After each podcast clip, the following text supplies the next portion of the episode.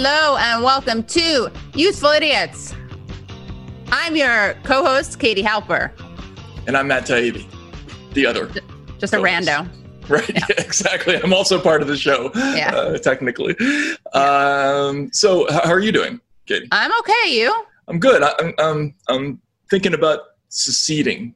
Uh, what does that mean? I'm gonna I'm gonna declare the uh, the Taz, the Taibbi Autonomous Zone. I think. Nice. Yeah. Okay. Or I, I, might call it Novotaibovsk. I don't know. I haven't I haven't decided. And um, um, the, the the name I go back and forth on the different names, but I'm starting to settle into the routine of being quarantined, and the outside world is just not looking terribly attractive these days. So, Rue quarantine. Rue quarantine. What's that? Routine quarantine. Right.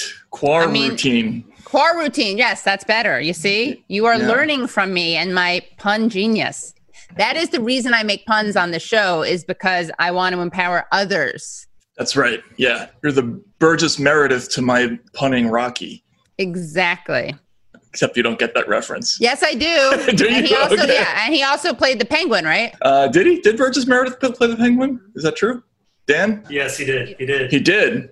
In which one? Old school ones, like the show, I think, right? Yeah, the '60s TV show. Fantastic. Boom. Love it.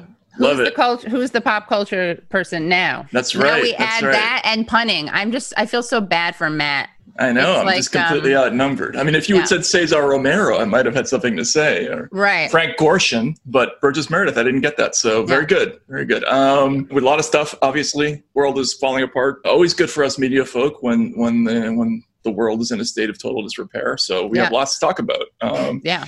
and uh, I guess we should start with, um, as you know, in the show, we, we do the four food groups of news Republicans suck, Democrats suck. Isn't that weird? And isn't that terrible? And uh, I decided to pick a fight with Katie on the first one because I know Ooh. she doesn't agree with me on this one. Oh yeah. Oh good. Wow. I have Democrats suck, and I'm just going with uh, the the triple flip flop. What do you call that when you somebody when you flip flop three times? I mean, it's flip-flop almost like it's yeah, I guess, but it's almost like status quo. It's interesting because if you're going back, if you if you if you wind up where you were, right? Is that what they're doing? yes. Yeah, that's like really They skipped kind of an important part in the middle, but yes. right. That's really Yeah. bad because then you it's like a flip flop for no the cost benefit analysis is just, you know, what are the rewards? Like when you have a flip flop, one two flip flop, then at least you're conceivably, ostensibly arriving at a different place that's beneficial. But when you do the flip flop flip, you get the terrible PR that comes with flip flopping and you haven't made any gains.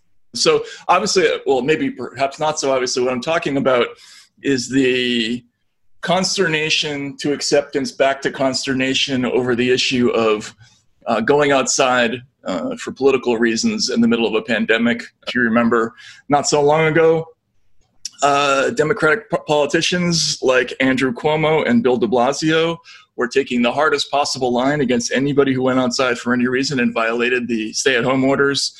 Uh, if you remember, he, he Cuomo uh, lashed out at protesters, uh, the, the conservatives who, who were going outside um, call, f- protesting the, the lockdown, saying, You have no right to jeopardize my health and my children's health and your children's health.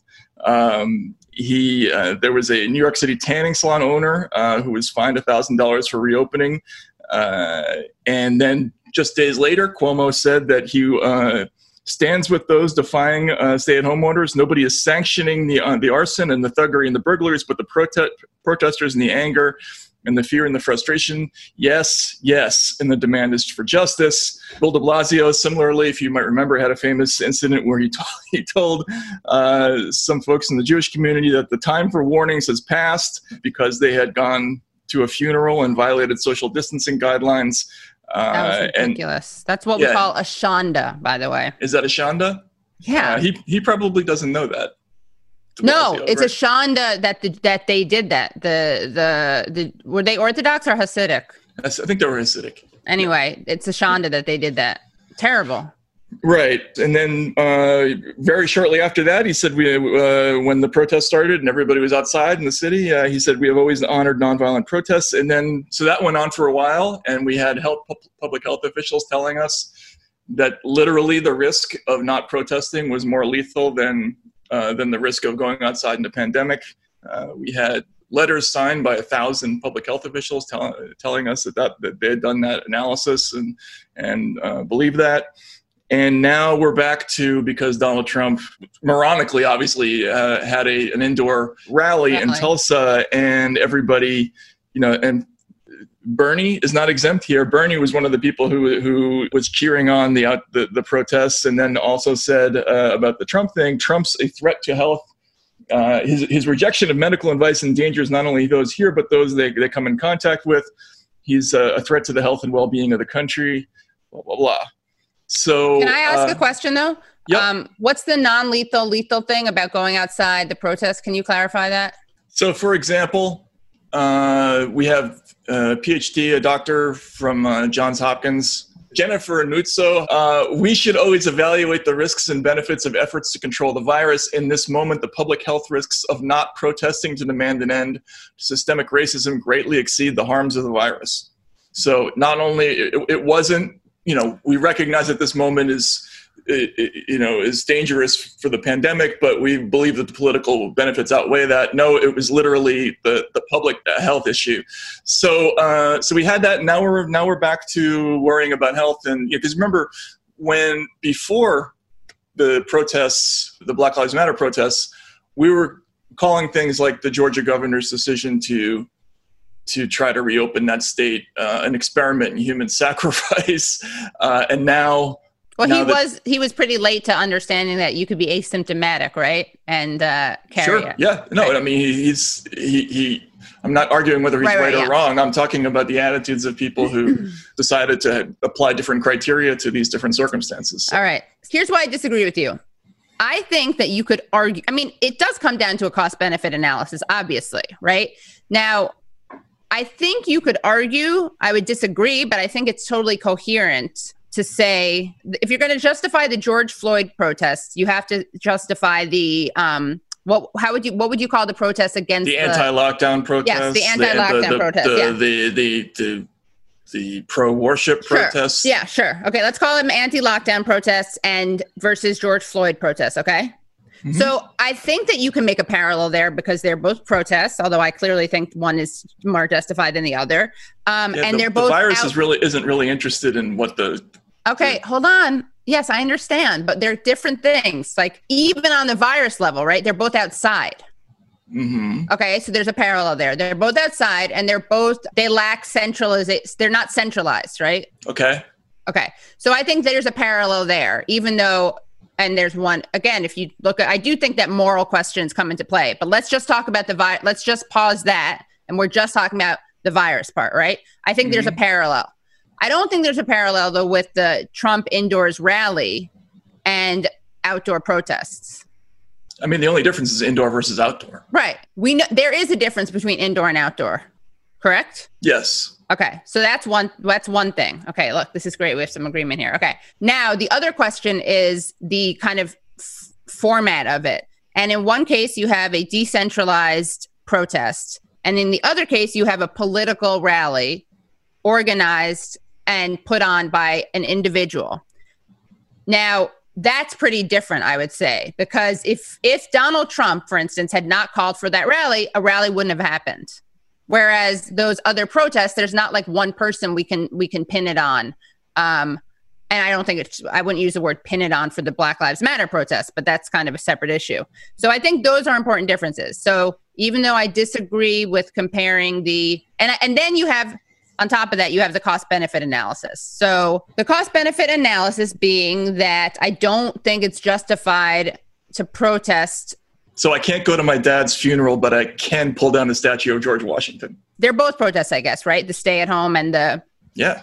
and that thing. So one I think is a stupid protest, and one I think is a legitimate protest. That's one of the things. But I do, and I think protesting like the murder of George Floyd, and by extension, or not even by extension, explicitly protesting other abuses um, and and you know homicidal behavior of the police is a public good. And you could argue, I mean, like that doctor said, you can argue on a very kind of immediate level because what is it? Three how many people are killed every day in the United States by cops? I think 3. So ostensibly raising awareness and changing the police departments and police culture does lower the number of deaths. And also, if we talk is that, about is that, is that going to equal a 100,000 in a month or what do you, what do we think? Well, no, we have to look at the number of people who would be infected by these unne- by these things. You're looking at this from your point of view. I mean, from the point of view of the people who are protesting a lockdown, I don't have enough money to pay for my uh, kids' food because my I, I can't go to my job, so I'm going out to to protest. And so, but you, now you're going to tell me that your protest is okay and my protest is illegal because you think the, the cost benefit analysis is more important for, for yours than, than it is for mine yeah. which which is I mean, just imagine how that sounds to people who don't have your your political views. Like, if you're going to tell people that they can't go to church, they can't go to a funeral, but you have mayors and governors saying, it's okay. We want to encourage you to go to these protests. Or it's okay to violate my own stay-at-home orders as long as you have a cause that you really, really believe in that I happen to agree with. But if you know, if you want, if you want to do something that you find personally important, um, it's against the law, and you're and you're a murderer. It depends what your priorities are. I don't think it's that weird to make a judgment on that. I'm not. I'm not thinking. Forget. So the legal issue is different, but in terms of the moral issue, again, just going back to the. I don't think the Trump. I mean, the, the other discussion of the different kinds of protests. That's kind of a different discussion. But in terms of the Trump rally and I know you said Bernie isn't exempt, and there are things that Bernie has done that I disagree with, but I don't think it's it's unfair to criticize Trump for that while not criticizing. It's fine. It's fine to criticize Trump for that, but you can't you can't say that the pro the, the the other protests didn't increase the risk of spreading the pandemic. Well, you can't right, but it's less of a risk because outdoors yeah, less. And again, and again, it's like a question of what are you going to do? Like you're going to tell. That's why I think the parallel between the anti-lockdown protests and the Black Lives Matter protests is much strong. Is much stronger uh, than the Trump rally versus outdoor protests against the murder of George Floyd rally, because one is someone you can actually. It's like one person making that decision and you can easily condemn that one person. Right, but it, again, you have politicians in all these places who have instituted stay-at-home orders for everybody else, and they've in the, in the, harshest possible language have told people that if they violate these orders, that the that they're going to be condemned as public health menaces, that they're going to be fined, and then when a, a, a political cause comes along that they decide that they agree with, they're going to tell this other population of people that it's completely okay to go outside uh, and do whatever they want, which is which to me is I, I don't know how you you look at that and don't think that that's hypocritical. Uh, and I'm not. This is not a value judgment for me on which one is more right. uh, more beneficial or which cause is more worthy than the other. It's just uh, you know if you're if you're a politician and you're and you're violating your own orders and you know, and, and as far as the, the Trump thing goes, um, he's clearly wrong to to, right. to hold this uh, rally and, and, especially to do it indoors without with people without masks and i think that was reflected in the fact that people didn't turn out for the rally yeah. like because they didn't want to go get the disease right um, but but so we can complete, agree that there's a difference between the trump rally and the black lives matter protests. I don't know that there's politically there's a huge difference there because we again you had politicians all across the spectrum endorsing these these these protests. That clear that clearly i think any public health official would agree increase the risk of, spreading the pandemic. At a time when you know it, a month ago when the moral panic was in a different direction we were deciding was the most important thing in history to keep everybody indoors. So i guess i'm just saying it's I, I, don't I don't know how anybody can take it seriously when when you've you've been you've said nothing about the public health risks that are clearly uh, it, it come into play when people all across the, the, the, country go outside. Now you may think that those that's justified, but there's clearly a public health risk there, and then you turn around. After ignoring that for weeks, and you're right back to, to, to, to denouncing Trump for, for, for doing the same thing, essentially. I, I just know. think you could easily argue that there's no pressing need or no um, no uh, disaster that Trump is responding to or trying to mitigate in holding a rally, and there is in the other case. I will grant you that with the anti-lockdown protest, there's much more of a philosophical quandary. I think it could be resolved. We should actually have some philosophers on to talk about this. But I just think that the indoor-outdoor difference is big enough that it's not there's not a lot of gray. There's like the indoor outdoor, there's the political organized political rally versus decentralized um, protests that are going to happen anyway. Okay, so my, my final position on this is that I don't see a huge difference between a, po- a politician endorsing, publicly endorsing a rally that violates uh, his or her own orders and a, and a politician who organizes a rally. I mean, to me, that's that's re- well, what, relatively in, one, in the same ballpark of this, you know. Yeah, but in one case, it would happen. In the Trump case, but for Trump's decision to hold that rally, it would not happen. In the other case, regardless of politicians' endorsements, it was going to happen. Who knows? I mean, what if Andrew Cuomo said we don't? The, the pandemic risk is so great, we don't want you going out and, uh, uh, and holding, you know, a rally in Brooklyn with ten thousand people today. I don't think it would. I mean, I, I don't think that if that were true, then he probably would have done that. Okay. If it, in All other right. words, if, if he could have shaped that. Okay. Well, let's go on to Republicans right. suck. Okay, Republicans suck. So for Republicans suck, Dan, can we play this video of um, uh, people probably know that there is a, a debate between there's a you know Republicans are proposing and Democrats are proposing different things about how to deal with police reform. Um, so if we could just watch this video of uh, Senator John Barrasso uh, criticizing the Democrats for their criticisms of their bill. And the, some of the differences are that the Republicans don't want um, to end qualified immunity and they don't want to um, ban chokeholds or um, no knock warrants. The Justice Act that Tim has put together, and which I'm an original co sponsor, has about 70% overlap with what they're working on in the House. 70% overlap. And the Democrats in the Senate are filibustering it.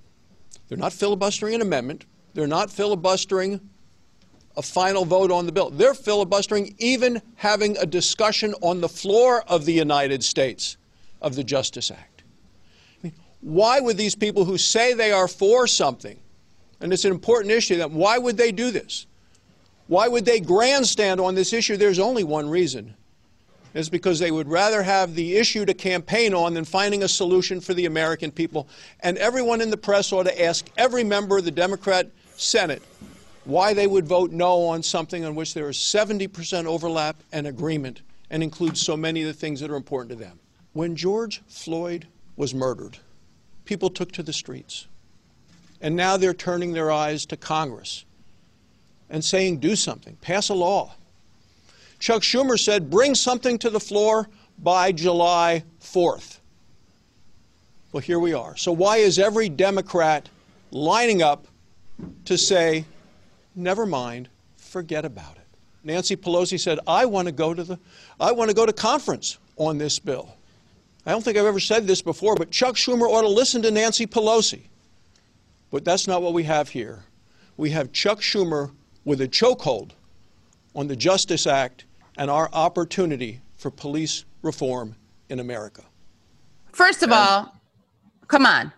A chokehold? I mean, I, as a people may know this about me, I like making puns, but I would not make a pun about a chokehold. Yeah, that was pretty weak. I'm not going to put a knee on the neck yeah, of this exactly, bill. Exactly. Exactly.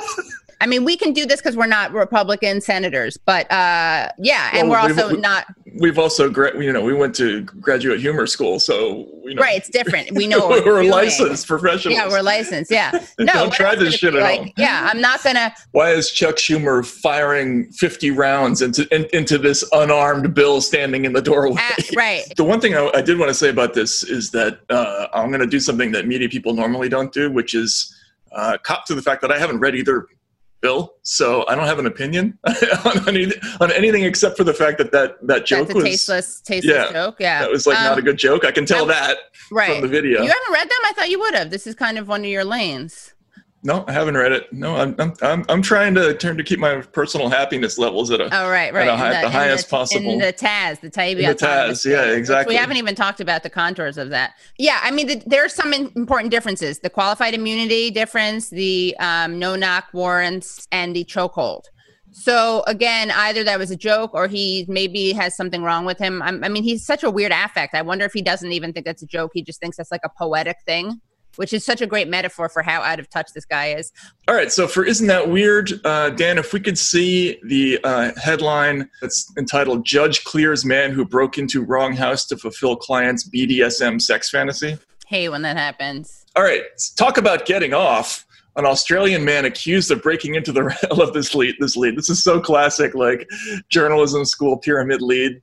Uh, talk about getting What's off. pyramid? What's pyramid lead mean? it's like a it's it's what they teach like beginners in journalism where you you start with a uh, a declarative statement that feeds you into the lar- the larger uh, story. Okay so talk talk about getting off uh, an Australian man accused of breaking into the wrong house as he sought to fulfill another man's sex fantasy has been found not guilty. This is in Australia. Uh, on Thursday, a judge in New South Wales cleared Terence Leroy of charges stemming from an incident last July where he was one of two men hired to carry out a stranger's sexual fantasy of being tied up while clad in his underpants. The case of mistaken identity began after a man living in Western New South Wales uh, went on Facebook looking for someone willing to tie him up and then rub a broom handle around his underwear. According to the Australian Associated Press, quote, he was willing to pay $5,000 if it was, quote, really good, Judge Sean Grant noted in the ruling. Then down at the bottom, if we could see the, what, what basically what happened is the guy went in, this guy was paid to go into somebody's house and do this role playing thing where he was going to, where two men were, were going to be carrying machetes and then they were going to uh, rub a broom handle around his underpants. But he went into the wrong house, and somebody yelled off, yelled out, "Bugger off! It's too early," because he was expecting somebody else to come in his house. The victim then turned on the light and saw two men carrying machetes standing next to his bed. At that point, the the two intruders realized their mistake. They said, "Sorry, mate," and bye. And uh, then this is my favorite thing because this is in the court uh, transcripts. During the trial, Leroy's attorney successfully argued that the whole mishap, as he told the court, arose from, quote, a commercial agreement to tie up and stroke a semi naked man in his underpants with a broom. So I always love it when, when something really bizarre ends up in an official court document. Right, That's, right. Uh, Can we? really sorry, good. can we go back to that article though? There was just one thing I wanted to highlight. What I like is that if it was really good, he was willing to pay five thousand dollars. But how how do you measure that? What makes the broom? Yeah, what, what makes broom broomal? What do we want to call it? yeah, brooming or Brooming. I uh, like that. Yeah. What yeah, makes broom. brooming really good? Right. Yeah. I don't know. I mean, what? How, how do you how do you uh, judge a thirty five hundred dollar brooming versus a five thousand? Like, yeah, exactly. They, I I hope. What I hope is that they got something no matter what. This is what I think should have happened. I, I mean, honestly, that guy maybe should be sent to jail because I don't like the labor rights or lack of labor rights in in this setup. I want there to be a guaranteed minimum. Oh, that's right. Yes, because you have right. Yes. Yes. Actually, don't send him to jail because I don't believe in the carceral state, obviously. So I just want there to be a flat fee, no matter what, just for showing up. In fact, I'm inspired by this story because it raises this issue that we need to that we need to talk about. Silent no more. And that issue is the guaranteed minimum for For brooming. for brooming. Yes. Because you Yeah. get there, you have the machetes. I mean, that's some labor. And I just want to make sure that we take this moment to this- raise awareness about working conditions. Is this like Um, the sort of screen screenwriters guild? You can only, you, you can't get Yeah. less than however much for for a screenplay. Yeah, Uh, exactly. you, should, yeah. you should get. I mean, maybe maybe we can establish like a two thousand dollar brooming minimum or something yeah, like that. exactly. Yeah. Yeah. And then also you have to you have to establish beforehand what the criteria is for really good versus mediocre. Right. It has to be in writing, codified. Anyway, isn't that weird? Yes, that is weird. Okay, so for for the isn't that terrible? Um, this is a follow up to last week's. Um, Matt, your isn't that terrible last week was a very important story that was neglected by the media um, because it challenges and threatens the the shark lobby, the powers that be. And it was about how uh, college age lifeguards were being asked to multitask and both like enforce social distancing and also keep their eye on vicious, murderous sharks. Uh, you, you took some heat on that for that online. I saw. Oh, did I? I didn't see it. yeah, a lot of people accused you of being anti-shark. Well, I mean, they as they should because I am anti-shark and I own my anti-sharkism. Okay, so what we have in this article, uh, in this in this in this tale, is a man who caught a shark at Delaware's Cape Henlopen State Park Beach, and he grabbed it with his bare hands. He dragged him by the tail. He wrestled with it, and then he uh, grabbed, he pulled apart the shark's mouth and showed it off to the crowd that had gathered for uh, by the shoreline. And someone said that's a big ass shark. Um, and actually, we have video of it. If we could see that video, that would be uh, great.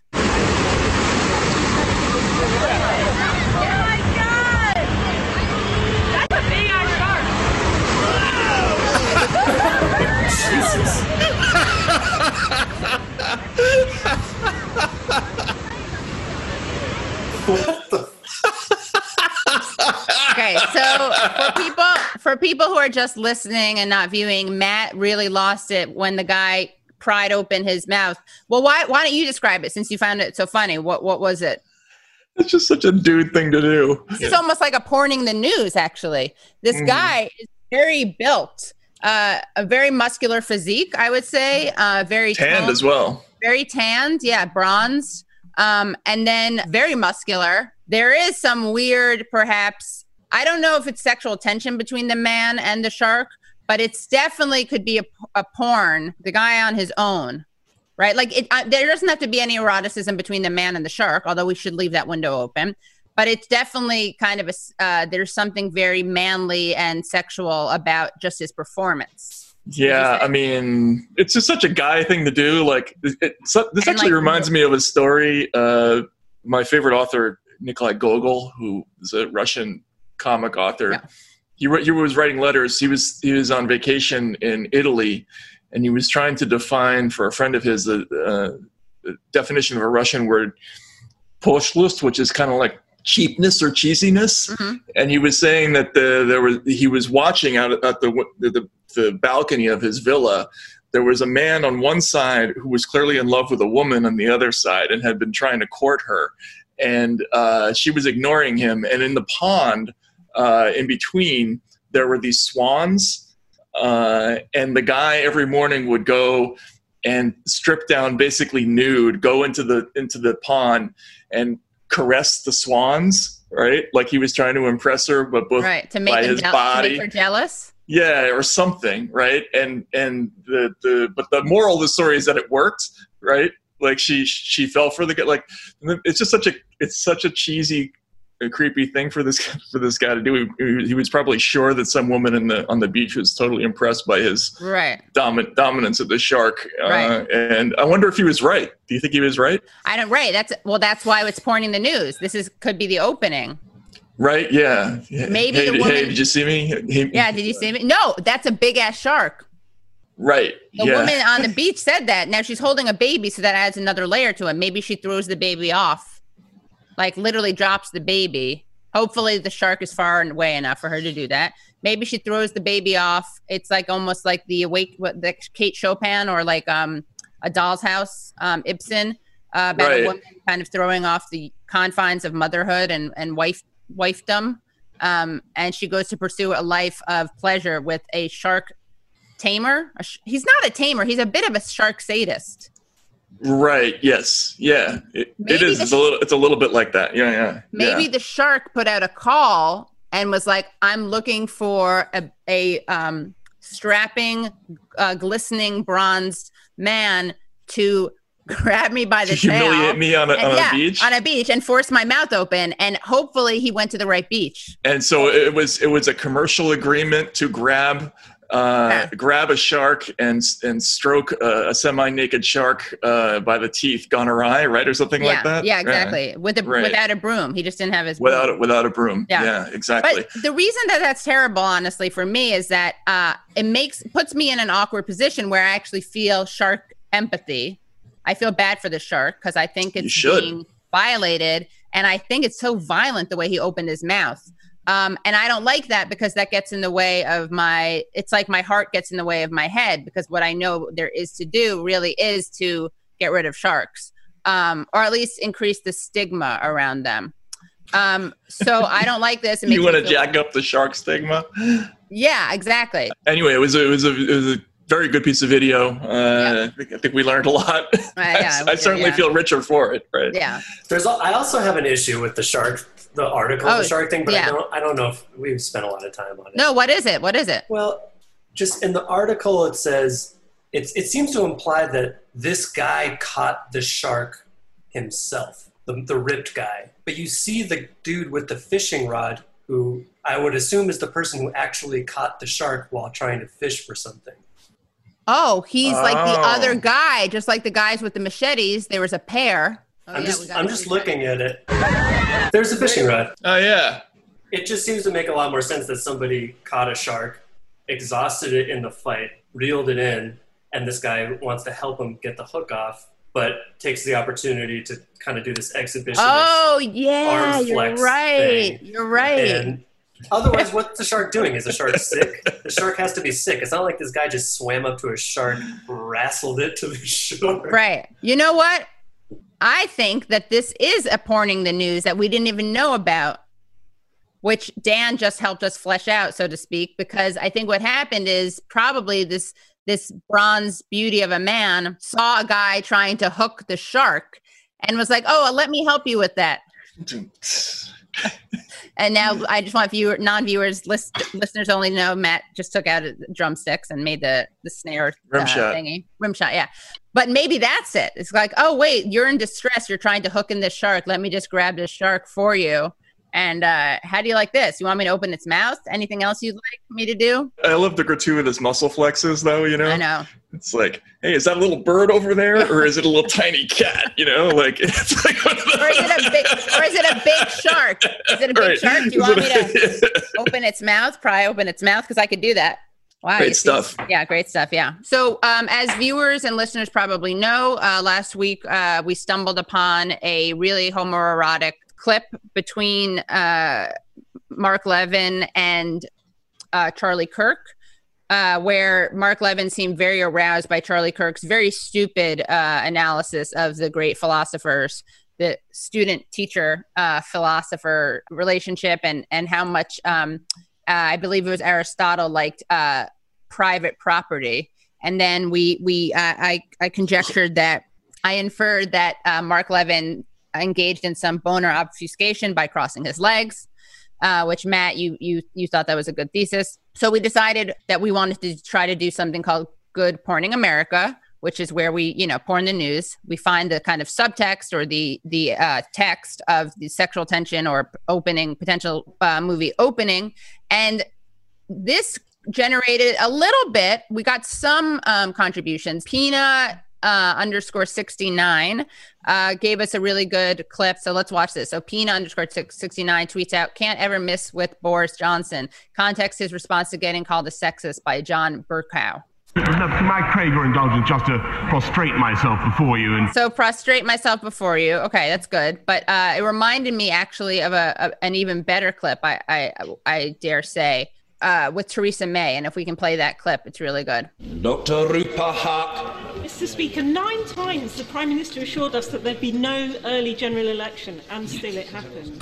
As recently as this morning, her hapless, ever changing band of ministers were out on the airwaves assuring us that there would be a meaningful vote tomorrow before this latest twist, this sort of premature parliamentary ejaculation that has put the lie to the claim that she sticks to her guns. Wait for it. There's more. When she won't even tell us when the vote is deferred to, and it appears that the lady is for turn. How can we or anyone trust anything she says again? I'm tempted to say to the Honourable Lady, if she looks carefully, I think she'll see that I'm not capable of a parliamentary ejaculation. Okay. So that's pretty good. I mean, that's so explicit. It's not even there. Really. Yeah, that's not. I don't think that's quite. I mean, all right. I that's love it. On the news. Yeah. Yeah, that's not. That's not quite what we're we're looking for. Uh, Yeah, we're looking you're for we're looking for subtext. Subtext, right? Right. Not not open talk of ejaculation. Is that is that what we got?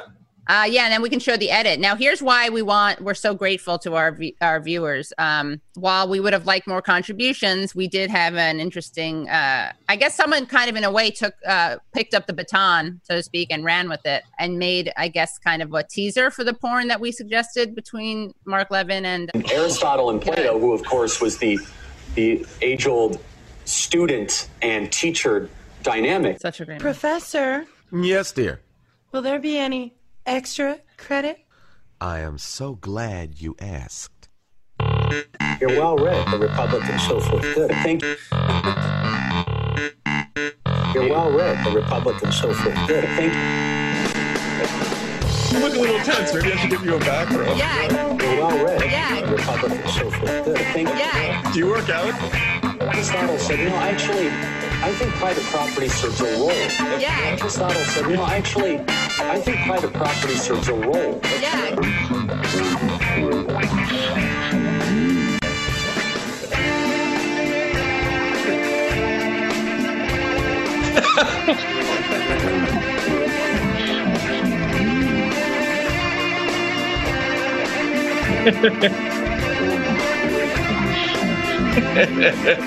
One of my favorite parts of it is a zoom in on the on Mark Levin as he crosses his legs, boner obfuscation move. Um, and then they also had there's a zoom of uh like the the body of Atlas Shrugged. No, it was uh, it was it was very well done. Yeah. I like the homage to the '70s porn music. Yeah, you know, exactly, the yeah. Wow, waka, waka. Yeah. those are great. Yeah. So if you guys can't find more examples of good porning America, then maybe th- at least please do some mashups of uh, I mean, I, our I think people have to know where to look. I'm gonna guess like anything that's sort of book TV direction with like right wing intellectuals is going to Yeah. be pretty strong in that regard. C-SPAN in general is probably going to have some stuff, but uh, yeah, we'll have, we'll have to think about that. We'll have to give people a reading uh, like a viewing list. All right, uh, just quickly, there's one one really fun, not fun, just sort of interesting classic to Trumpy moment from this past week. Dan, if we could take a look first at at this moment from his speech in Tulsa, his his much decried speech in Tulsa. When you test, when you do testing to that extent, you're going to find more people. You're going to find more cases. So I said to my people, slow the testing down, please. They test and they test. We got tests that people don't know what's going on. We got tests. We got another one over here. The young man's 10 years old. He's got the sniffles. He'll recover in about 15 minutes. That's a case. Add up to it. That's a case. That's a case. So he says that, and we'll and we'll get to how crazy that is in a second. But then, so so after he says this, his press secretary, Kayleigh McEnany, is am I, am I pronouncing that right? By the way, I, I know I don't even bother to learn the names of Trump press secretaries anymore because their their lifespan they're like they're like Dr- Drosophila flies. Like they they come in they come in and out of the world so quickly. It's not it's not worth the investment. So uh, Kayleigh, whatever her name is, said that the comments had quote been in jest. So immediately after that, we get this from Trump, and here's Trump on on whether or not he was jesting. I don't. Let me just tell you, let me make it clear. we have got the greatest testing program anywhere in the world. We test better than anybody in the world. Our tests are the best in the world, and we have the most of them. By having more tests, we find more cases. We did 25 plus, 25 million tests. Think of that. Yeah, so it it's like a perfect Trump loop, right? Uh, Mhm. And and the thing that I love about him, and we've talked about this before, is that he just steamrolls through those things like like his brain doesn't even see the the Right. contradiction at all. It, Right. Like, because he, I, well, I think this now, so that's, that must be right. I mean, imagine being a press person for a politician like Trump, right? You- be your, your boss, you're sitting, you're sitting there in the green room of, of the event, watching your boss say all this crazy shit, and immediately you got to start brainstorming. Okay, like what are we? How are we going to spin that? Right? Like, and everybody, everybody comes up with ideas. Oh, you know, he. He, Right. he had an aneurysm. Um, you know, he was kidding. Like, you know, here, here are the possibilities, Right. Yeah, right? exactly. and then and then when you triage it down to what what the least most ridiculous thing you can possibly say is that you got to say in the next 20 minutes when when it's time to go talk to the press and you go out there and you put your career on the line and say the president is kidding and then the, the next thing he does when he's the next time he gets in front of a camera people ask him if he's kidding and the first thing he says is i don't kid." I don't, I don't kid it's like oh my god why would i even why would i ever take this Right. job It's all for he, naught. he has, he It's has no for sympathy for his media professionals you know Yeah, exactly. I mean, can you imagine them approach one of his uh, press people approaching him, being like, "When you undermine and contra when you contradict what I say, it makes me feel unvalued. yeah, that's likely to work. Now Yeah, you're now you're now you're making Now me you're sympathetic towards Trump. Right? I know, I know. Yeah, yeah. Yeah, yeah. That That's amazing that he just says that. I mean, it is like literal ignorance is bliss. I mean, what a metaphor for like putting, you know, the the the ostriches putting their heads in the sand. Like, Right. does he realize the logic of that? I guess he does. The funny thing is like that that- that's that's an example of where Trump because you, can actually imagine Biden doing something like that where his his you know the not enough spark plugs are firing in the head so he, he Right. can't tell whether he's supposed hair, to lie hair, about hair plugs. hair plugs exactly and he he forgets what his mode of deception is supposed to be or like look, what's my take on this and he just says what he actually means like mistakenly Right. um, that's something that does happen to politicians uh, but with trump you usually with trump it's like uh, it's an it's a lack of embarrassment to tell you what he really thinks about things Yeah. but in, thi- in this case it looked a little bit like it might also be confusion too Yeah, like like, like that like that he like that he actually wasn't aware of, of how how stupid that was Right. uh, right like n- normally he's aware but doesn't care Yeah, totally. I thought that was a beau- that was a beautiful Trump moment in the annals of Trumpdom. So I think that was a good one. So Do you think he knew his PR person had said it was a joke? I don't know, but I, I do I do hope that there's like a support group for ex Trump press people. Wouldn't Me it be too, really yeah. funny? They're all- they're all sitting in a like in a in a, in a church on a, a basement on a Friday, like drinking shitty coffee. Like, Yeah. hi, my name's Kayleigh McEnany, and I was a I was a Trump press person. Yeah. Hi, welcome, Kayleigh. Welcome, Kayleigh. You know? Yeah. Right. Tell me your story. Yeah. There's going to be some funny Amazing. stories There. coming We out should of do that, a mashup of that. right? Actually, if any viewers want to do this or listeners, a mashup of Trump contradicting his press people would be great. It would it would be great. So we have a really interesting guest. We have Omar Wasow, who uh, has done some really interesting research, controversial research about uh, the efficacy of violent versus nonviolent protests. He's been, worked for a long, long time on this study. Actually, one of the things that's most amazing about his work is the sheer quantity of stuff that he looked at, the num the numbers. In his research uh, documents that he t- talks about in terms of the numbers of headlines that he's compiled, it's unbelievable.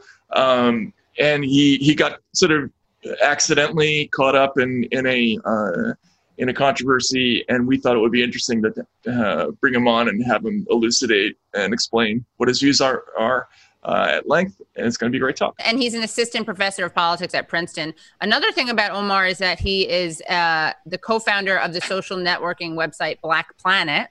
Mm. I don't know if you remember that. His father is of German Jewish heritage and his mother's African American. Wasow's paternal grandfather was the mathematician Wolfgang R. Wasow. Nice. Well, it's going to be a great talk, and let's uh, let's get right to it. Thank you so much for joining us. Really excited to talk to you. Uh, wanted to ask you to start off about kind of the backstory about this article that you wrote that's been receiving so much attention, um, and and how that got published and how long it took to get published. Yeah, well, first, let me say thank you for having me on. I'm really grateful for the opportunity. The uh, this research, as you kind of alluded to, has been this, you know, it's a real epic journey for for a single paper. I started uh, just k- kind of give a little bit of background before even going to graduate school. I was an entrepreneur running a website called BlackPlanet.com that was an early social network, um, leading website for leading social network for African Americans, and and in the process of running that site, found myself looping over and over again on questions around mass incarceration. This is uh, the early 2000s, and just realized at a certain point that there were some kinds of questions that didn't lend themselves to like a startup. Um, and so went back to school to really try and understand the origins of mass incarceration and you know why did law and order politics become so salient in our culture?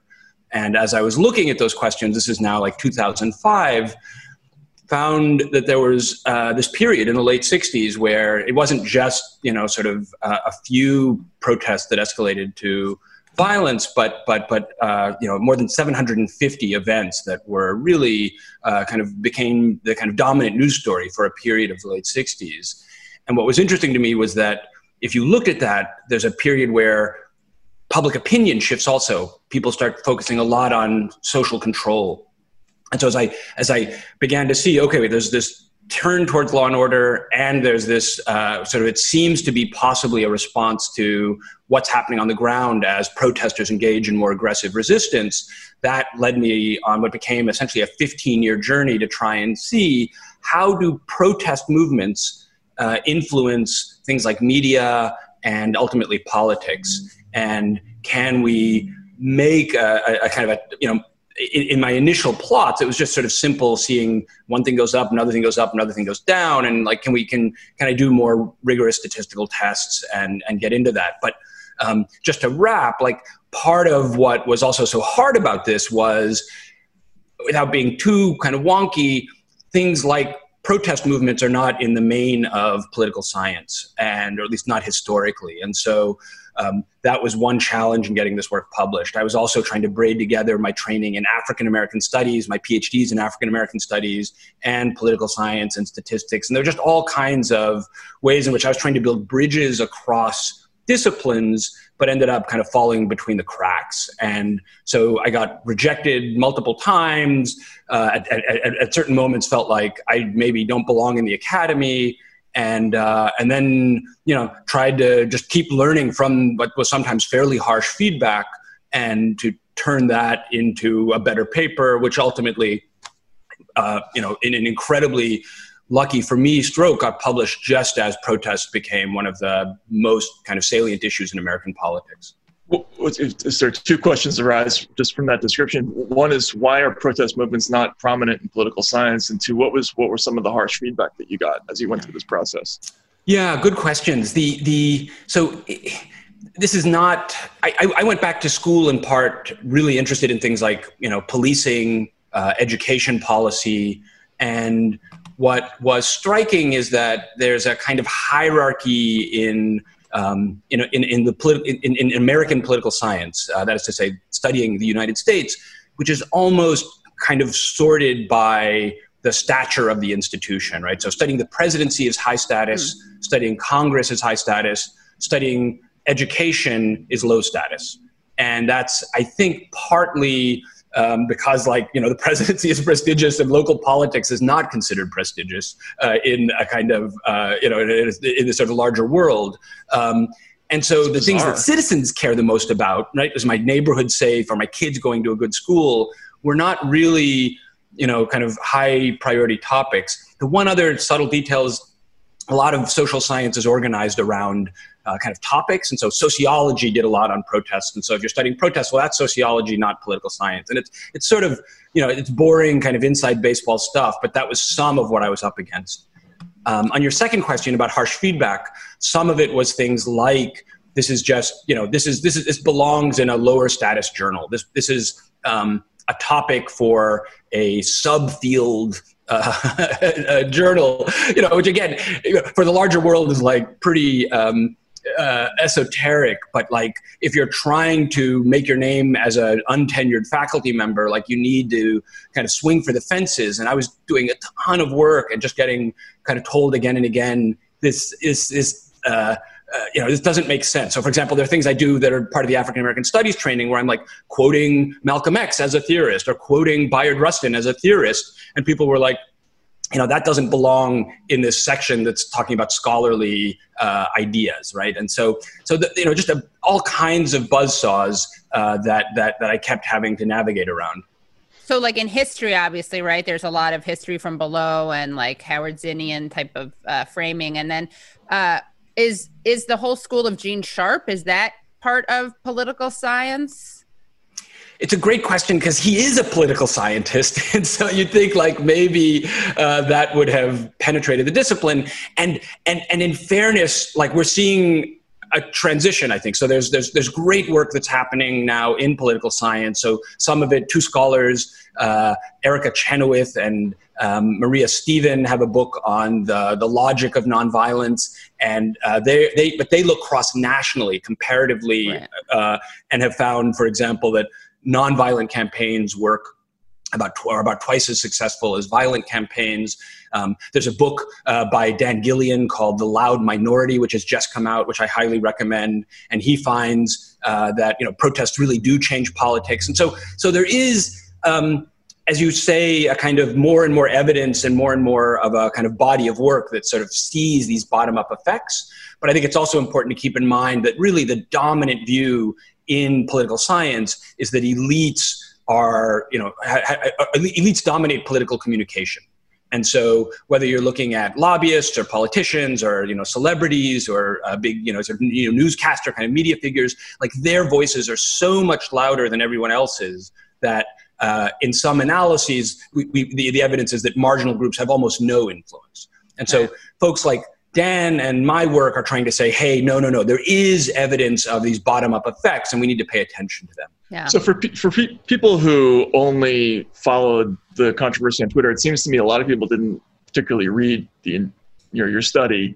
Uh, you, you do say that while, while while the conclusion of your paper is that nonviolent protest is, is effective, you do you do you do say that violent protest is uh, can be called or can be effective in some situations, right? Or helpful, or what? How, how would you phrase that? And legitimate Yeah. and moral, right? In some Yeah. So I mean, I think this is this is they're they're in some ways. I, I just listened to your discussion with Cornel West, and I think one of the things that really stood out to me was his uh, case for a kind of just war. Right? He says, uh, if I had been in the Jim Crow army, the segregated army, I would have gone to fight Hitler. Right?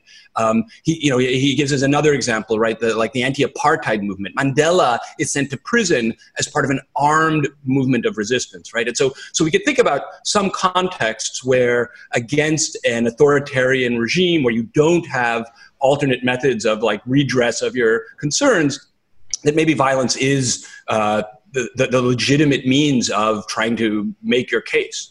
Um, and I think one of the puzzles in the United States in the 1960s is is Jim Crow so authoritarian that violence is legitimate, or is the society you know sufficiently democratic, a reasonably free press? Um, uh, uh, you know, some capacity for you know First Amendment style you know protest and uh, assembly, you know, right to assembly. Is it is it more authoritarian? Is it more democratic?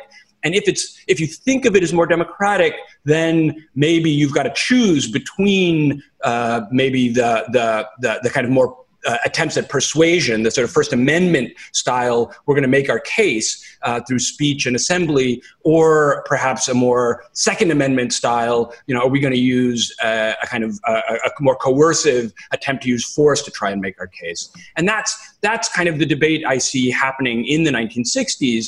But I don't say that particularly uh, in response to the kinds of brutal white supremacist oppression that's happening in the South, that taking up arms is illegitimate. I think if you read the work of some of the people who are on the front lines, um, there's a great book called That Nonviolent Stuff Will Get You Killed. It talks about how, uh, for a lot of African Americans in the South, gun ownership and the ability to shoot back was a really important part of keeping the Klan and white supremacist violence at bay. Still, though, you you you stressed a lot. A couple of things I thought were really interesting: the role of the media, which I would uh, I'd love for you to expound upon a little bit. I mean, the, the, one of the things that was amazing when I read your paper was just the sheer quantity of stuff that you looked through. I saw that you you clipped something like 274,000 headlines, and uh, and uh, could you explain a little bit a what the what the approach was, what what the methodology was, what you were looking at, and then b some of the conclusions that you came to with, in particular with respect to the role of the media in all this. Yeah, so maybe just to kind of step back and start at the very big picture, right? So like like why are people protesting, right? There's been some profound injustice in this case, you know, most recently the killing of George Floyd by Officer Chauvin, right? And that the, the video of that has so enraged people that we have this mass mobilization. And at the margins, people are sort of thinking about like, well, what, you know, how can we make our voice heard? And so that's that's kind of where I begin the papers. You're some uh, activist and you're trying to figure out how do we elevate our concerns in the public discourse and and and you know the case i use is very much african american activists in the 1960s as part of the civil rights movement but but in my mind this could be uh, act up you know fighting for hiv aids recognition funding for research it could be adapt uh, disabled activists trying to get uh, you know changes in laws around disability so you're, you're this marginal voice you're a statistical minority and you're trying to you know get your issues addressed in the larger culture and what i found in the 1960s was one of the key ways that protesters were able to be effective was to capture the attention of the media. And so, in that kind of model, and to be clear, that's not the only way, right? You can do boycotts and um, other kinds of more targeted protests that don't rely on the media. But in the 1960s, as television was becoming, uh, you know, a, a, a pervasive medium in the United States, the movement in the early 1960s, the civil rights leaders figured out that if we organize protests that capture national media attention, we can essentially redefine the debate. And so what they started to do very strategically was not just to organize protests against, you know, Jim Crow segregation, but to organize protests that would get TV coverage that was national or get the New York Times to cover it. And in doing so, they were able to get uh, kind of sympathetic coverage that put them in some ways as the heroes in a narrative and Jim Crow as you know segregation as the bad guys, and that that helped to change the national conversation about segregation. The um, and then that just to kind of follow through and how that got to politics. What I saw in the data was as there were these mass mobilizations that captured the media's attention, public opinion moved as well. So as um, you know, there's this massive wave of protests around, say, the March on Washington. Uh, uh, yeah, the March on Washington. The, the, the, public opinion polls find that the, when people are asked what's the most important problem in America, civil rights rises to the top of the list. Uh, and then uh, you can look again a little bit later in 65 when uh, Bloody Sunday, the march in Selma happens, folks like John Lewis are beaten brutally by, uh, by vigilantes and state uh, troopers.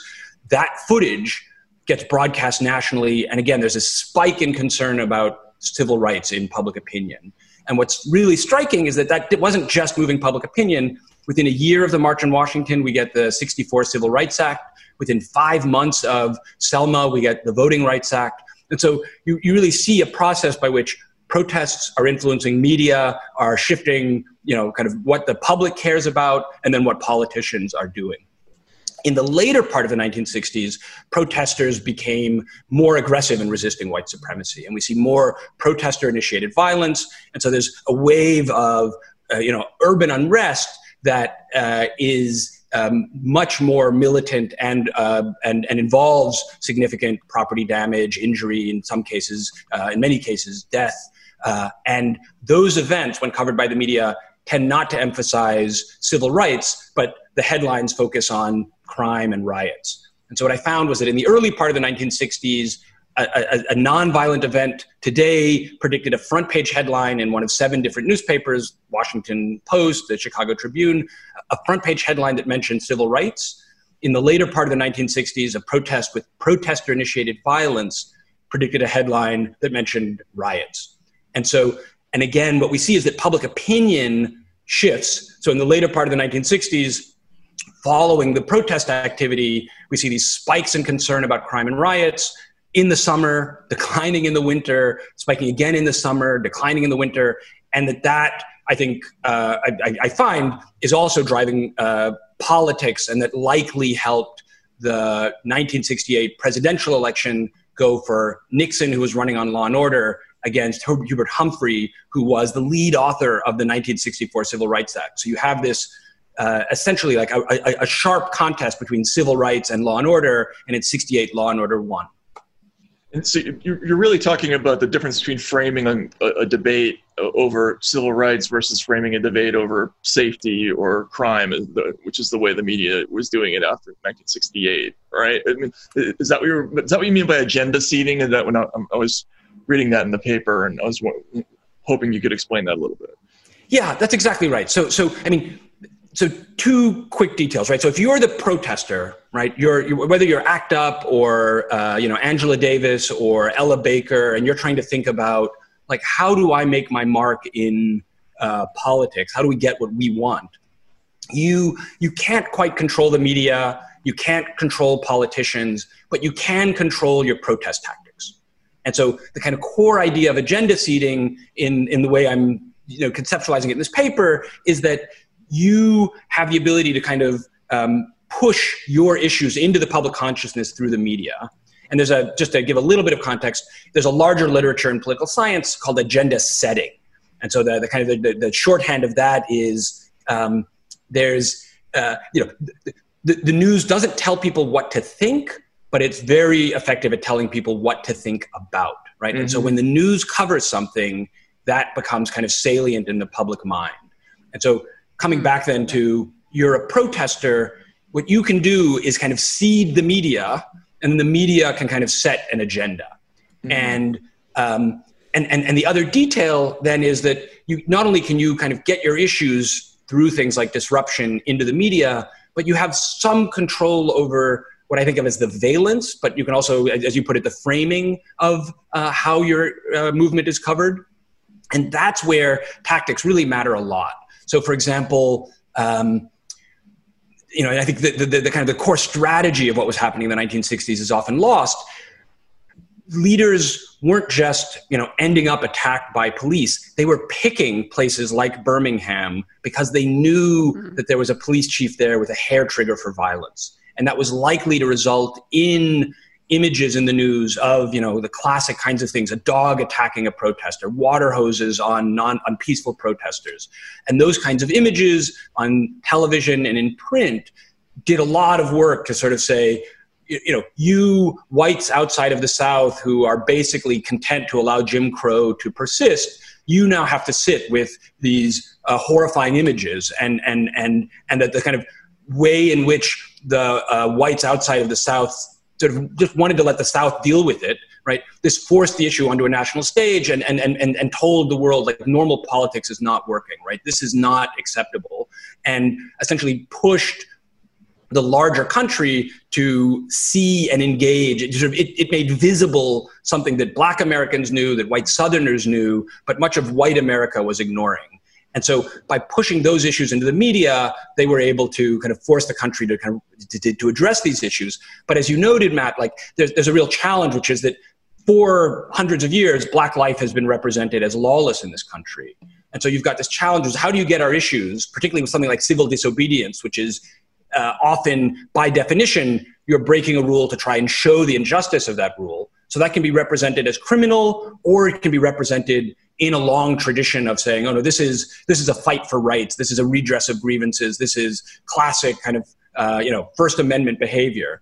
And what I found in the ni- early 1960s is those very strategic uh, protests where the direct action often involved repression by the state produced very powerful images that changed the, the, the, the national discussion about civil rights.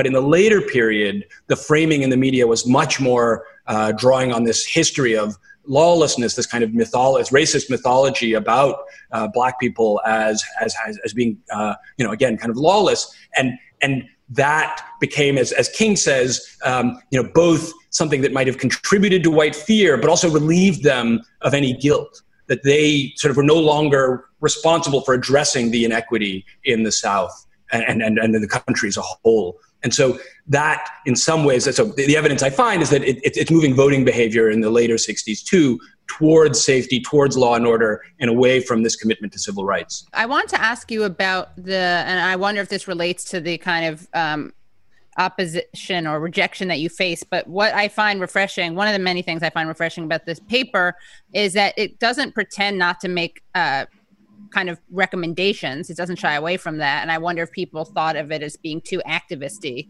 Um, uh, but I can, I just wanted to quote two things that you said and ask you about to reflect on them or um, elaborate on them. One is from an uh, an interview you did with Science News, and and the person interviewing you said critics have said your study puts too much responsibility on protesters. What do you think? And you said, What's important is the causal story I'm trying to tell, a story that says this is all about white moderates, deprives the protesters of their agency. I want to begin the story with despite overwhelming odds, the subordinate group at the margins of society has power. And the question is, how can they use that power to advance their interests most effectively? And then, sorry, I hope it's okay if I'm nerding out a little bit and, and quoting you. Um, and then you also, and that was from an interview. And then at the end of your of your um, uh, paper, you say the results of this article suggest that statistical minorities in stratified democracies can overcome structural biases to influence and frame the news, direct elite discourse, sway public opinion, and win at the ballot box. For subordinate groups in democratic uh, polities, though, tactics matter. An eye for an eye in response to violent repression may be moral, but this research suggests it may not be strategic. So, is that like frowned upon that to, to make such um, overt uh, kind of it's not policy recommendations, right? Because part of the issue here is that you're talking to people who are in a kind of decentralized movement, as opposed to talking to people like in SNCC or um, who are at the you know Highlander School. But um, yeah, can I guess can you talk about that if that's considered gauche in academia, and what your response to that is?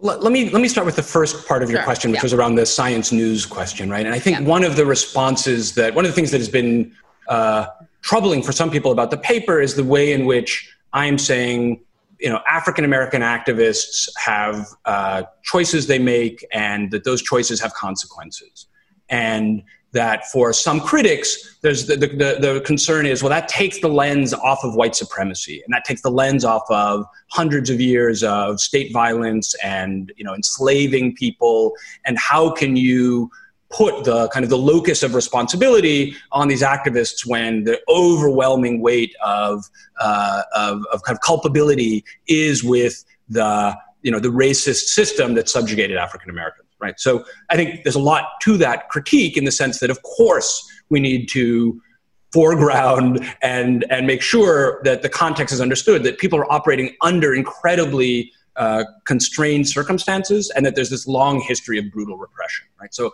i don't have any quarrel with that part of the argument but what i do challenge in this uh, uh, you know in that sort of let's center white supremacy story is that if you if you put too much weight on white supremacy it deprives activists uh, you know in this case black activists of any agency right? It's like the structure is so powerful that there's no capacity for there to be resistance and i don't think that actually reflects what we see on the ground. Um, and i also think just as a as a principle it, it, it, we just see in lots of contexts under the most repressive conditions in prisons under uh, uh, uh, you know the, the most repressive authoritarian systems people figure out ways to slow walk. People figure out how to do hunger strikes right? So so so i think we just see again and again there is some capacity for people even under uh, uh, extreme conditions to assert some kind of uh, dignity and agency so that that's one part is i i, I want to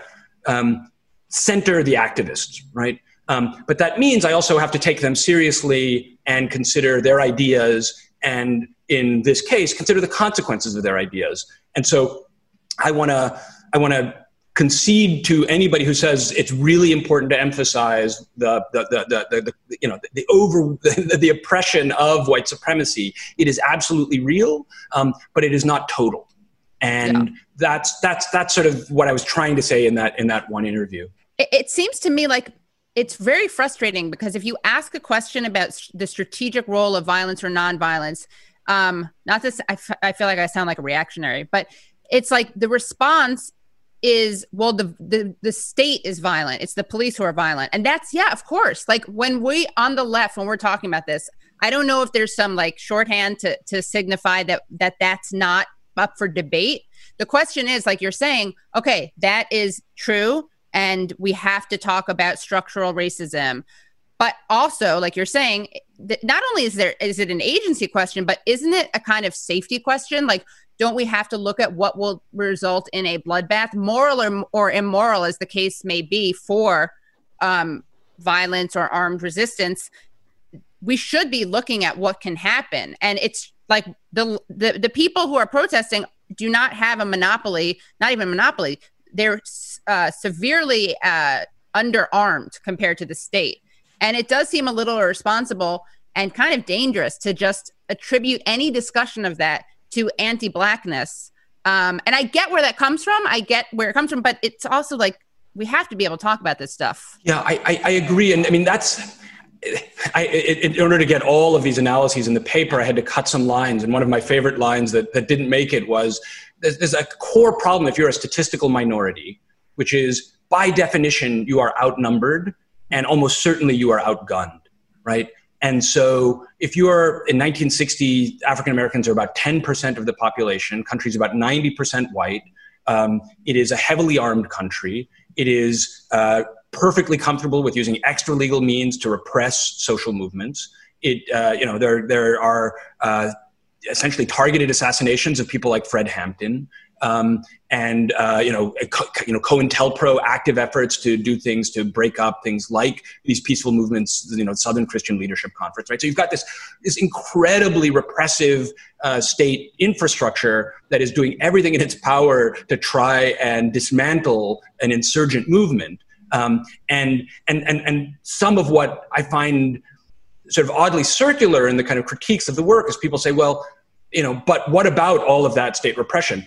You know, it, it's not like um, people like Bayard Rustin, who was set up in a sting operation uh, uh, as a gay man, isn't aware of the, right. you know the, the ways in which the state uh, can engage in um, extra legal kinds of efforts to smear people. It, you know, it's not. He, and, he, and he was also an out communist, right? I mean, he's right. very clear on what what he's up against, and so it's not. And so the, the, these people understand that those are the conditions and they're trying to navigate within that context how do we make change so so i think you know, you're exactly right it's really important for us to always emphasize that these were exceedingly difficult circumstances because of the ways in which uh, you know, the, the, state and uh, allied vigilantes were willing to repress them, these, these kinds of movements. Um, but again and again, what we see is people are in fact able to overcome those odds, and that's that's. I mean, to your point, we can learn from that. The one other detail, and, and just um, you know, this came up in the Cornel West interview you did uh, uh, recently. He says, and I thought this was really striking that in his conversations, he said with Stokely Carmichael, later Kwame Ture, uh, and you know, quoting Malcolm X, that the, the logic of by any means necessary is a logic of you know, we care about the ends, not the means. We care about the consequences, not how we get there.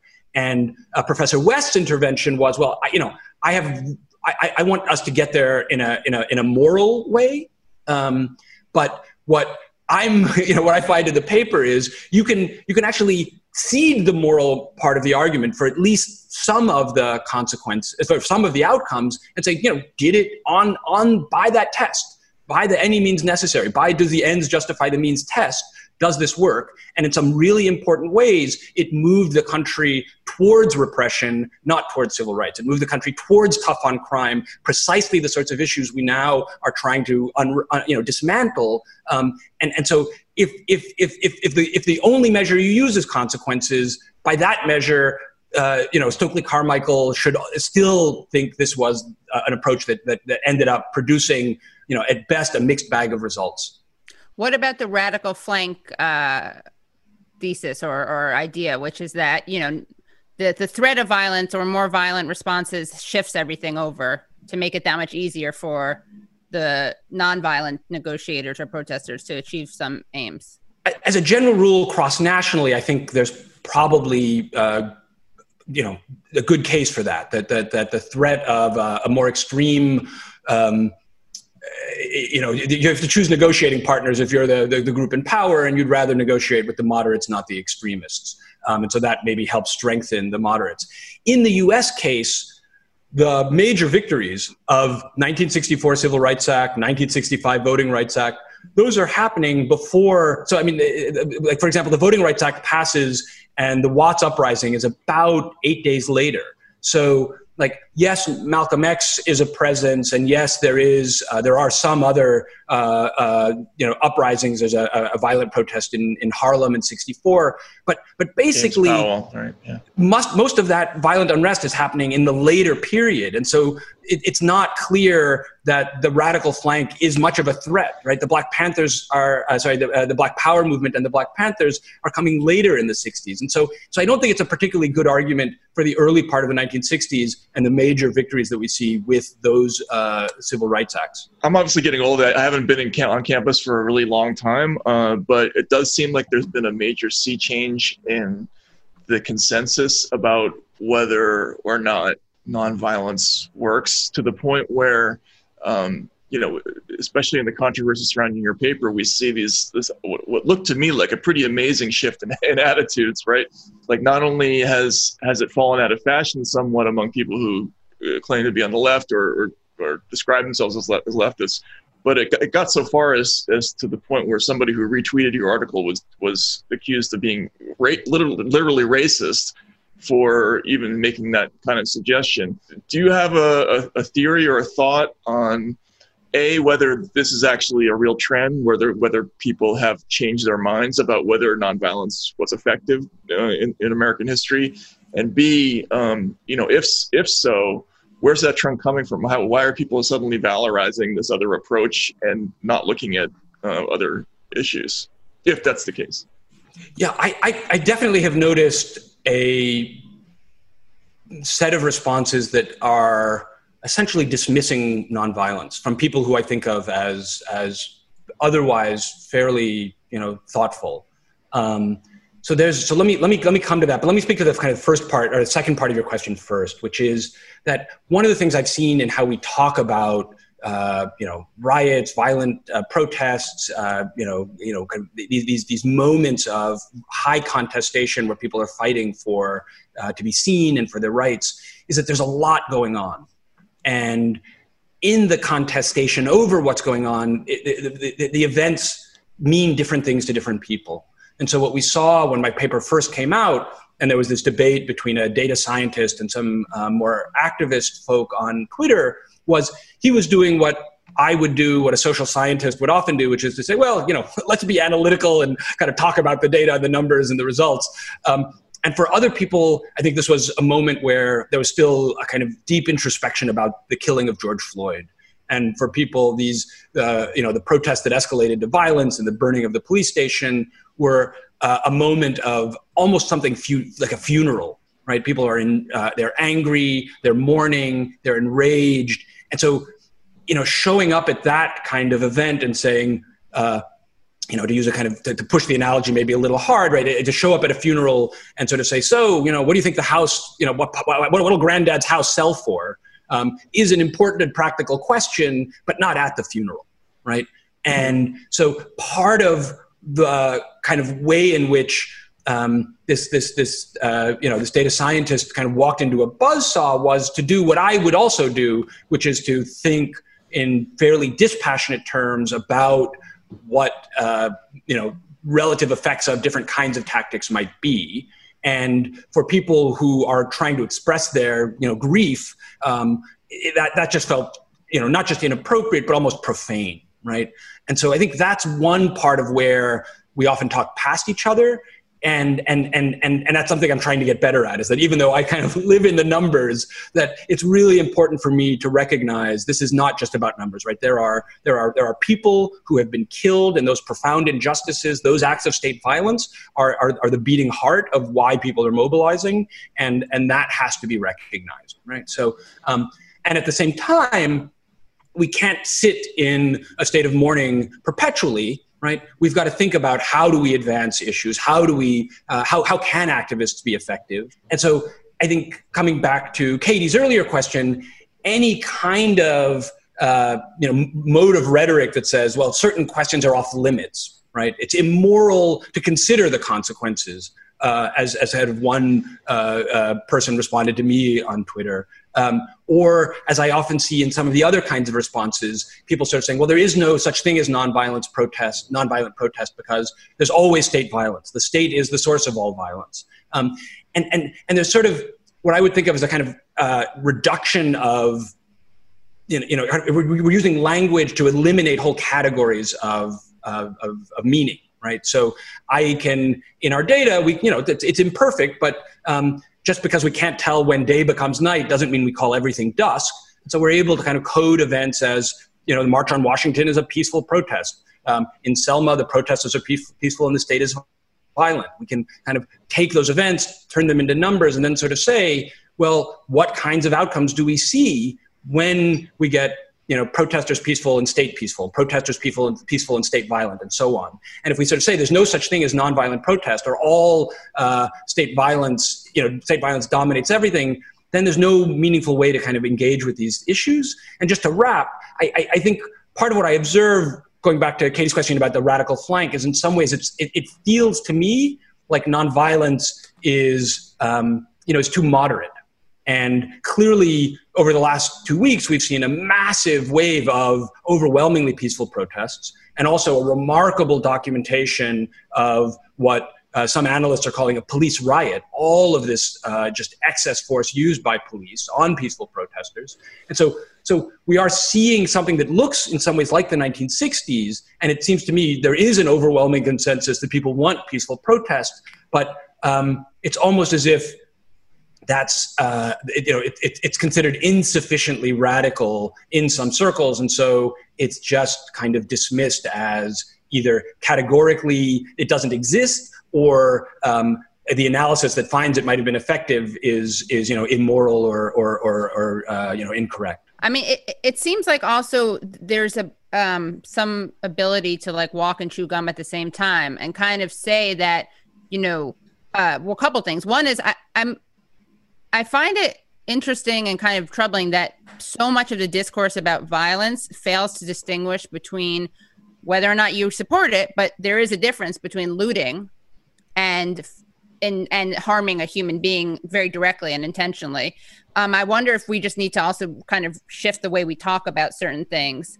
Um, and on a related note, uh, can't we acknowledge that there is a real difference between state repression and random um, violence that occurs in a decentralized, disorganized protest? Can't we acknowledge that and make a moral argument that distinguishes between the two? Uh, push back against the kind of false equivalence, and also look at the use of nonviolent tactics. Is would that be a, a better way to kind of like you know build bridges?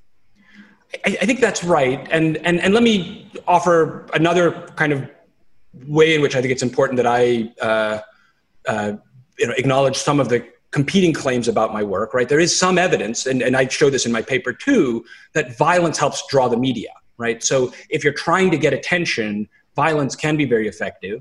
Um, and you know, again, like a, a, police station going up in flames is a way to make elites in particular sort of stop what they're doing and say, okay, wait, you know, something is something serious is happening in America. Um, and so, so I think it, it, there is evidence that violence can do work for subordinate groups. And I think you're exactly right that we need to sort of distinguish between the kind of systematic repression of the state and the sort of uh, kind of chaotic kind of, of things that can happen, people ransacking a store. What's been interesting for me is to listen to some of my elders. So again, Cornel West sort of says, you know, I want to, I want to, I want to condemn looting. Yeah, I was um, surprised for that. And and that's that's something I actually don't do in the paper. And I, I, you know, again, I'm sort of, I'm I'm not making a moral claim about whether those things should be considered political or not. Um, somebody who I admire greatly, a guy named Professor Clayborne Carson, who's at Stanford and oversees the Martin Luther King Papers Project, he says, you know, the people there are there are there are opportunists who come into these protests they see chaos and they you know they, they, they seize the opportunity to advance their own interests which might be uh, engaging in an act of, of uh, uh, you know of, of, ransacking a store. Um, and he wants to sort of distinguish between the, the, the, what he thinks of as kind of opportunists and the people who are actually engaged in something that's more political. I, I, I, I just you know I kind of it's not central to my argument whether or not how we clarify those things because ultimately for me coming back to matt's question from before the question is how does the media cover it? And in the 1960s the media was overwhelming i mean it, it, i think it's important to consider that the southern media was pro-segregation on the whole the non-southern media was essentially content to allow Jim Crow to persist.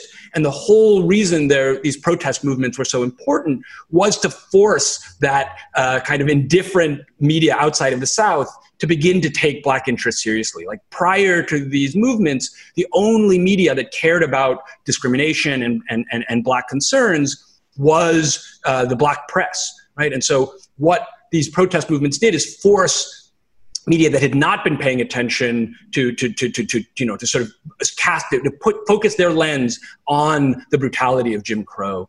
And, um, and so if we think about, well, what is the media going to do?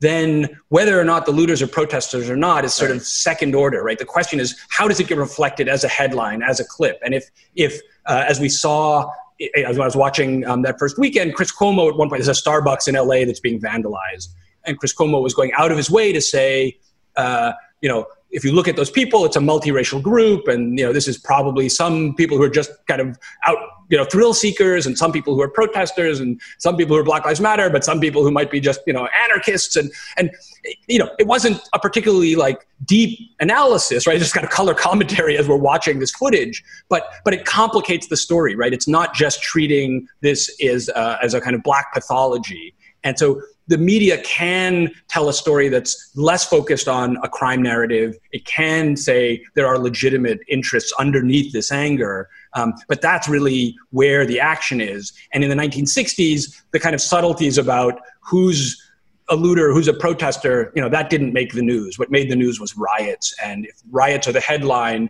then the white public shifted to being concerned about crime and law and order. For me, the last question is very much related to that which is you know how how has how have changes in the media and the structure of this business impact or potentially impact your your analysis? Because there are a lot of things that are the same. The press then and now i think is fundamentally incapable of not putting compelling pictures on television or, or they have a very difficult time doing that and so it's always going to be uh, an effective pro- protest tactic to put to force them to, to look at uh, these kinds of images and put them on television. Um, but you know, there's there's a lot more media than there was back then. There's social media, which is a new phenomenon. Um, how how have those phenomena changed? Maybe the analysis uh, versus what took place in the 60s and 70s. Yeah, I think that's one of the richest questions about trying to make sense of how this moment is both similar and different. And so I think one thing that for me feels very similar is that at root we are humans compelled by stories and have emotions that might be empathy and might be fear. And so the video that Darnella Frazier, Frazier, 17 year old uh, young woman shot of the killing of George Floyd and subtle things like seeing his face, hearing him, you know, fight for his life, hearing him cry for his mother, watching the life drain from his face, seeing the sort of totally callous, almost like sociopathic indifference of uh, of the officer, like that does a lot of work in the public consciousness in a way that I think seeing, uh, you know, uh, vigilantes beat uh, you know peaceful protesters and Bloody Sunday also works to sort of say, oh, wait, you know, who who who do I want to align myself with as a viewer? If I'm somebody who's not deeply invested in white supremacy, and but I'm also not particularly concerned about uh, uh, you know black equality, then I might watch that, and you know, but I, I, I can be moved either way and you see a kind of stark depiction of, of in some ways good and evil, and you want to align yourself with uh, the, the, the, the underdog, not the not not not not the stormtrooper, right? And and so I think that kind of power of images remains the same. And I think when we've seen and we've seen echoes of that in like the footage of the 75 uh, year old white man in Buffalo who gets pushed over by police, and that image has been shown, uh, you know, again and again. The uh, kind of the taking of uh, Lafayette Park by uh, the, the uh, you know sort of National Guard and police uh, for for President Trump's photo op. All of those things, I think, played actually to the hands of the protesters, and in that way are very much an echo of the 1960s, where if we see peaceful protesters met with uh, you know excess force by the state it makes everybody say wait wait wait you know it, it, does feel like the police are out of control. It does feel like there's a problem that needs to be addressed. Um, at the same time, you're exactly right that the, the, the, the, media space is super fragmented. And so, you know, there isn't, uh, uh, you know, three news channels and a kind of single story that's coming out of this. And I have no doubt that on a bunch of social media feeds, some people are getting a Blue Lives Matter narrative and some people are getting a Black Lives Matter narrative. And that the, um, that there is going to be this kind of ways in which fragmentation and polarization make it harder for there to be a single story that the country is engaged or you know kind of hears. But what's been striking over the last few weeks is the degree to which you know it, an overwhelming majority of people say they are sympathetic to the concerns of the protesters. And i think that speaks initially to the power of that video shot by Darnella Frazier and also the ways in which overwhelmingly the protesters i mean if my evidence from the 1960s uh, has something to say that that that pattern of peaceful protesters met by by a, by a brutal state is a, a particularly powerful way to make the case for uh, keeping our eyes on an injustice. And I, sh- I should add as, as one more detail like it's an exceedingly hard tactic to sustain that people uh, you know experience trauma when they are you know attacked by the police. They might be there might be injuries. There are deaths both of officers and of protesters. And into that kind of tumult it's just a very hard uh, uh, it's hard to sustain a, a, peaceful movement because I think it, it, it, it may in fact radicalize some of the folks who are who are objects of repression, and that means that it, you know it's unstable, and we may see uh, you know things either remain peaceful or they may uh, explode, and that explosion may be in response to you know tear gas or uh, uh rubber bullets, and um, and if that happens, it, it, it may look more like uh, a period where the, uh, you know those folks who are kind of the fence sitters are maybe pulled a little bit more towards law and order, away from civil rights. Right now, though, what it appears is that the overwhelming national public, uh, you know, uh, consensus is is is that we do need to do something, and that people are sympathetic to the concerns of protesters. So, so that feels like very much like an echo of the period leading up to '64. How much of this, though, is is kind of not a point at all, but like how much of this is complicated by the fact that we don't have or there are not things like the Highlander School. There are not organizations like SNCC. There are not organizations like CORE, uh, Southern Leadership, uh, what is it, SCLC. Um, it, it, almost seems like this kind of uh, the, the discipline and training that would be needed to sustain a nonviolent movement um, would require some kind of m- uh, movement growth and organization. It would require discipline and training.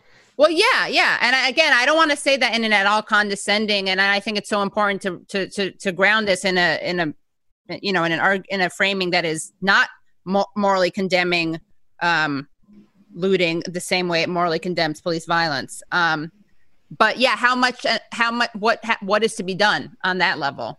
So I think it's really important to appreciate that there has been organizing that's been happening that, that that's not entirely visible, right? So there are groups like the Movement for Black Lives that have been bringing the um, you know what was at one point called the leaderless movement folks together to try and build some of that uh, organizational capacity some of the kind of you know intellectual and and policy infrastructure um, we do see groups uh, that are doing some of that training and organizing. And I think this is one other important point, which is that a movement is not just protest. This is another thing people uh, on the ground often say to me is like, you know, you, you focus a lot on what the newspaper covers, but a lot of what we do as organizers isn't seen.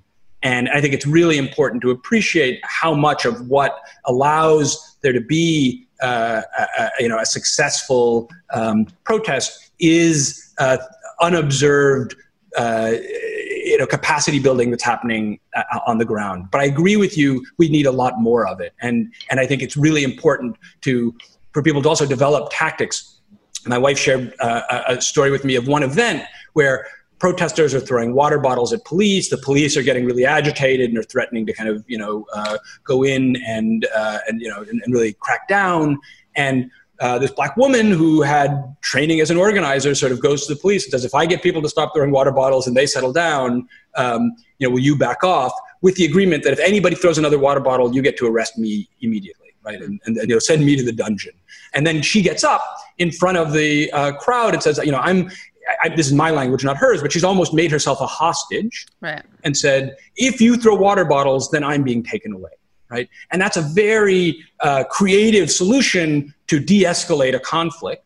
And, but it's also one that could potentially be replicated, right? And so we do need to help people develop those kinds of uh, de-escalation tactics and to be able to um, make protest movements effective so that the, the I mean, the, the way that kind of the core of it for me is I was on a radio program and there were like three different questions that came in around nonviolence versus violence. And it occurred to me that like as much as I care about you know tactics if we're talking about tactics, we're not talking about justice, right? Mm. And like the heart of what we want a protest movement to do is to focus the national, uh, you know, conversation on the injustice. And if, and if we're talking about some core injustice in our society, then you can build a winning coalition.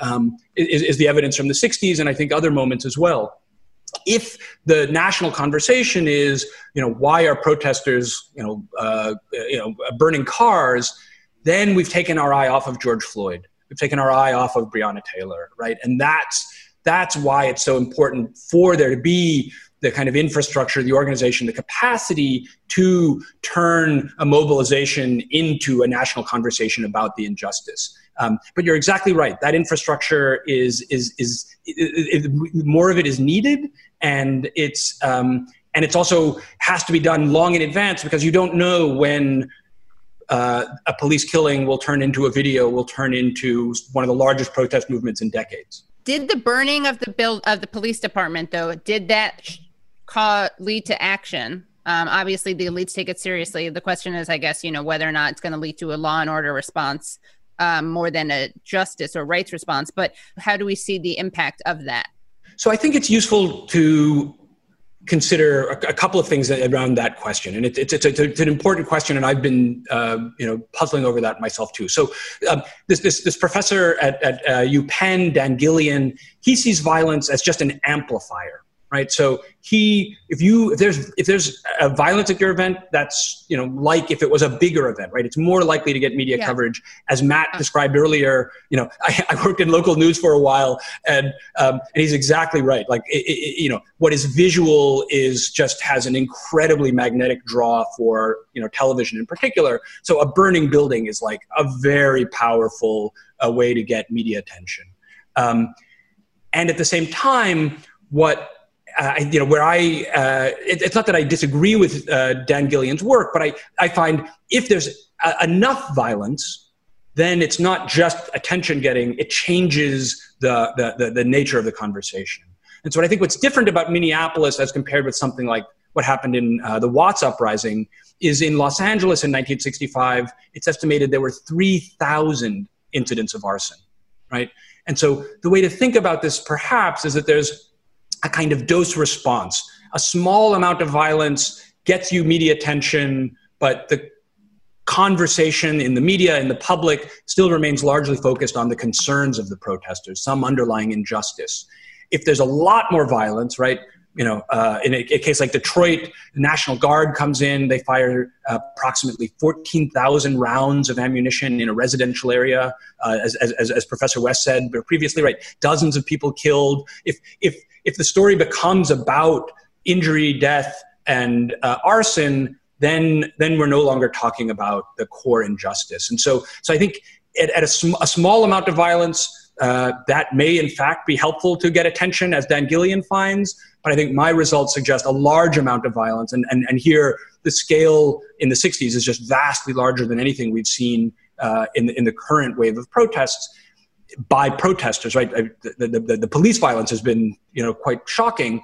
Um, that, that, that, that suggests the uh, a larger dose might contribute to that law and order narrative, but the small dose keeps doesn't doesn't doesn't move the conversation. The, you know how the media are framing it too far away from rights. And Mondaire Jones won his primary. I just want to give him a shout out. Um, black and gay uh, congressional candidate, and the reason I'm mentioning that is because he he in his very moving speech uh, cited Bayard Rustin. It's really nice to hear someone mention Bayard Rustin in on uh, national politics. So yeah, uh, Rustin is is is is for me one of the kind of core. Uh, you know, he's both the core strategist, right? Organizes the March on Washington, but is also a really critical theorist in that he is you know, he understands that the only way African Americans as a statistical minority can get their voice heard is to build a coalition. And so he's like, we've got to have, uh, you know, white liberals and union members and clergy and African Americans and some white moderates to build the governing coalition for civil rights. And that's, that becomes a very unpopular position, but at some level, without that governing coalition, you, you, you know, you're, you're at the mercy of another majority. And in the, in the 60s, that was a, a pro-segregation majority. Right. and there's a class element, and we don't have time to talk about it, but I want to thank you also. You and, and Cornel West both mentioned this, the kind of, you as you've referred to in interviews, a tale of two cities, where there's a lot of improvement with the civil rights movement for the uh, more middle class to upper class Black people, and not as much for the poor. Um, uh, which relates a lot to uh, Bayard Rustin also. Th- thanks so much for coming on. We really, really appreciate it. Oh, I'm really grateful for the opportunity. This has been a great discussion. Thanks Thank so you much. so much. Take care. Bye. It's funny. Uh, I was just uh, I was reading uh, Gulag Archipelago just over the weekend, and you know this whole question of does nonviolence work? You know, one of the things that he said is that the Nazis and the Soviets they solved the problem of nonviolent protest. They just keep killing uh, when Right. you know when, when you try that, and they won't stop, and there's never going to be a shame component. So the question about whether or not that form of protest really works really depends on what your assessment of uh, of the society that you live in, and um, are you are you fundamentally completely pessimistic about the about, about the ability of the American state to change, or are you not? You know, his research certainly is in the direction of the, there was a capacity for this country to change when it was in an even worse shape than it is now. So, um, but you know, a little, people obviously feel differently about that. But I think that's an interesting question. I mean, not to sound corny, but I do feel like the biggest, the most important thing about this is to be able to have the debate. And you don't have to, that doesn't mean you are underestimating or, or de emphasizing the role of police violence. Uh, I just want to make that, I mean, I don't mean to make that clear in a way to cover my ass from cancellation. I just think it's so important. to me, I, I- find that a very bizarre reaction because no matter what, the people in the situation have choices they have to make, right? Right. So if you're, it, all he's doing is studying them, or what happens Yeah, when sure. we do when, when we do A and when we do B, what happens, right? And Yeah. uh, the, the the notion that even asking that question is is is racist somehow. Um, I I find really strange. I mean, in other words, he's he's he's presenting data that that um, you know that he that he's done a study in, and the, the idea that he's it's insufficiently contextualized at uh, you know thr- throughout um, is is somehow uh, you know wrong think. I, I I don't particularly agree with that. All right. On that note, uh, thanks for tuning into Yeah, thank you. Idiots, and And you can find Omar Wasow at Owas Owasow, O W A S O W. Um, and also, it's, it's worth mentioning that his paper that faced so much trial and tribulation rejection was, you know, what, no big deal, but was published uh, at the American Political Science Review, which is put Yeah. out by Cam- Cambridge. And for those who want to look it up, by the way, it's called Agenda Seeding How 1960s Black Protests Moved Elites, Public Opinion, and Voting. Thanks for uh, thanks for listening. Thanks for watching, and we'll, we'll see you next week.